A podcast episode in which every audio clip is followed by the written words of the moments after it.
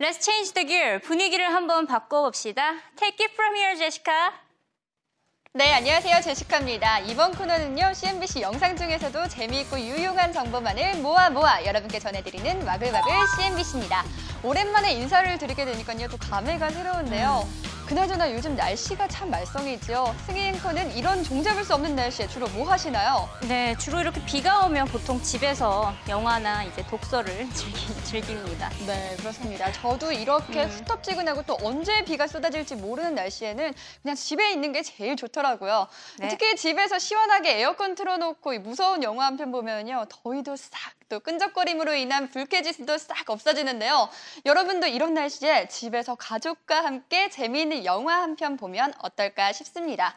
그런데요, 영화하면 빼놓을 수 없는 게 있죠. 네, 그렇습니다. 바로 팝콘인데요. 뉴욕에서 아주 특별한 팝콘을 선보였다고 합니다. 궁금하시죠? 함께 만나보시죠. Fine, Scotty, you've uh, picked a very good day to come along and join us. I've already sampled Hope this. you've, yeah, hope I you're hungry. resist. We've already had a little sample here. Uh, we've got a really delicious pairing on deck. We've got wine-infused popcorn, and because this is our all-American show, this product is all made in America. So joining us now is the creator of the snack, Maggie Paulus, the founder of the New York popcorn shop, Populence. Yes. Right? Populence. Yes, Populence. Tell us how you came up with the idea of a wine-infused popcorn. Well, we often have customers come to our store and they ask us what they can pair with their wine. Mm-hmm. So we thought, why not create a popcorn that incorporates the wine in the recipe?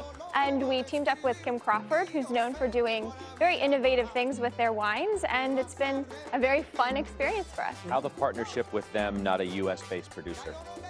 Uh, well, I'm a fan of their brand, and uh, I happen to have some contacts here, and so I was able to speak with them and, and work on getting that collaboration going. So how much do we pay for a bucket like this? This one has got the Pinot Noir infused and the Sauvignon Blanc and lemon infused one. How much is a bucket like Right, this? so this organic bucket comes for 28 in the store or 35 on our website. And what's the demand been like? Uh, the demand's been great. Um, we're so busy. People are loving it. They love to bring it to parties. It's a great summer snack. Um, it's a great cocktail. You've been talking with uh, other producers. I mean, how, how do you plan on growing the, the business any more than it's already um, been done? Uh, well, we've been talking with Kim Crawford about doing a couple other recipes. Um, they're very excited. They're they're loving this. Um, we've both had great reactions. So, What kind of other recipes? What are you looking at in terms of new things that we can taste in future? well, they've got other wines. Um, so we've got their Pinot Noir and their Sauvignon Blanc. And so we might do some more recipes with different wines of theirs. If you had a whole bucket, would you get drunk? you know, I'm not sure how the alcohol content works through after the cooking is done, but maybe so. How do you feel like the market is right now for sort of gourmet or, or specialty food products? I Which, you know, which get a lot of buzz. I mean, between the you know the Food Network and Cooking Channel and all these other networks where where people get exposed to Right. these kind of products in ways that they never had access to. Right.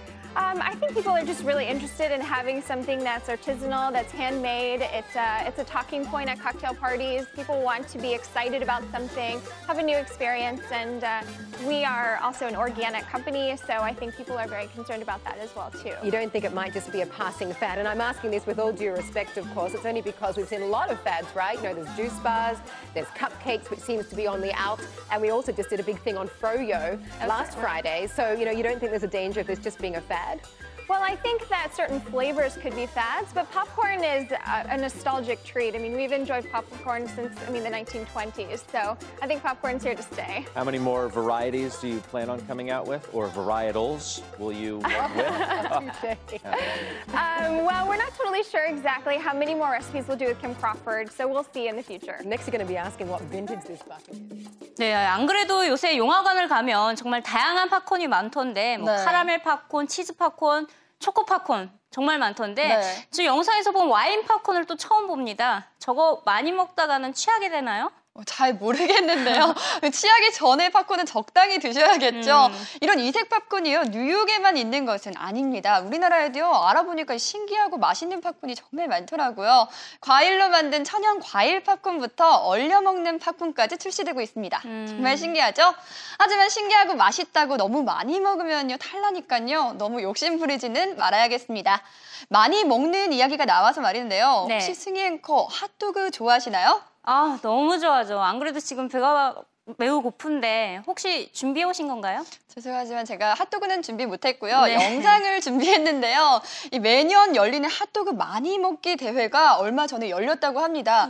그런데요, 글쎄 1등을 하신 분이 10분 동안 69개의 핫도그를 먹어치웠다고 합니다. 정말 대단한데요. 아, 저도 한 두세 개는 거뜬히 먹을 수 있거든요. 그런데 69개는 정말 대단한 것 같습니다. 네. 이 어마어마한 위장을 가지고 있는 그 주인공, 지금 바로 공개합니다. Tried true and trusted traditions, fireworks, family picnics, and also seeing how much food people can shove down their gob. Uh, the annual Nathan's famous hot dog eating contest, yes, it took place again at Coney Island in Brooklyn. For the seventh year in a row, Mr. Joey Chestnut took home the crown. A great name. Is that really his name? He downed a world record 69, yes, 69 hot dogs, folks, buns and all, and he did it in 10 minutes a remarkable feat. Uh, on the women's side, Sonia Thomas, nicknamed the Black Widow, not sure why, uh, won for the third straight time with 36 and three quarter hot dogs. Done, well done Joey. It's, uh, it's not all life wasted. So, what food do you think you could overeat? Ray tweeted, "Food gorging is disgusting." I couldn't possibly comment. And Ricochet tweeted, "He'd gorge on pizza and stuffing." Um, Fine if that's your thing. Keep your responses coming here on Worldwide Exchange. Get in touch with us. Email worldwide at cbc.com. Tweet at cbcx or direct to me at Ross Westgate.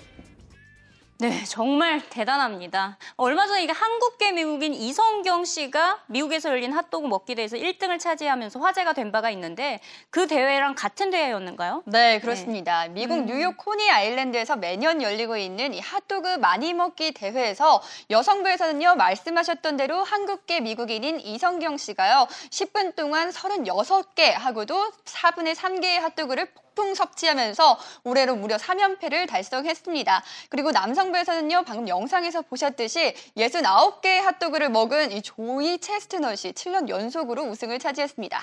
이렇게 음식을 많이 먹는 사람들을요, 우리는 food fighter라고 부르는데요. 이 food fighter들의 위장은요, 보통 사람들보다 최대 4배까지 늘어난다고 합니다. 신기하죠? 네, 네 배라 위가 그렇게까지 늘어날 수 있는 게 너무 신기한데요. 근데 이 핫도그 대회가 미국의 독립기념일에 열린 행사였죠? 네, 그렇습니다. 이 대회는요, 미국 독립기념일인 매년 7월 4일에 열리고 있습니다. 벌써 올해로 98회째를 맡고 있는 유서 깊은 대회인데요.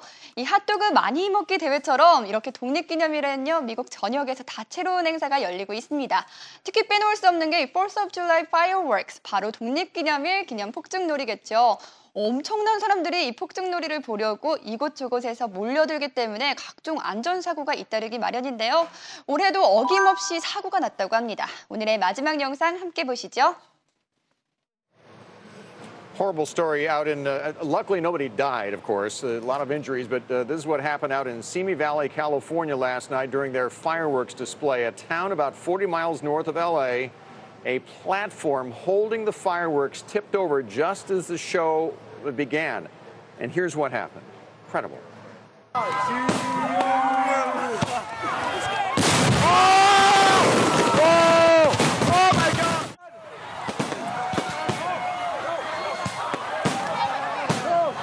A picture of sheer chaos and fear right there. About 10,000 people were in attendance. Remarkably, only 28 people were hurt. Four were in serious condition, but none of the injuries are believed to be life threatening. Thank goodness Yep. for that. Police are investigating why the platform collapsed, but is this common in that area, Bill? Last year we had San Diego put off all its fireworks at once. The more displays you have, the less regulated. It's an anomaly. It really is. I mean, that's just a typical community fireworks display, and it just there was an accident. It would appear at this point, but Quite. they're they're investigating it right now. An astounding situation. Meanwhile, in the markets, we're turning. 어, 저도 지금 방금 영상을 보고 깜짝 놀랐는데 네. 이 즐기자고 모였는데 저런 일이 일어나니 안타깝습니다. 그래도 인명 피해가 없었다고 하니 다행이네요. 네, 맞습니다. 특히 사고가 났던 이곳은요, LA 인근에 있는 시미밸리라는 곳인데요. 이날 8천 명 이상이 이곳에 모여 있었다고 합니다. 정말 이렇게 많은 사람이 있었는데도 불구하고 인명 피해가 없어서 정말 다행인데요.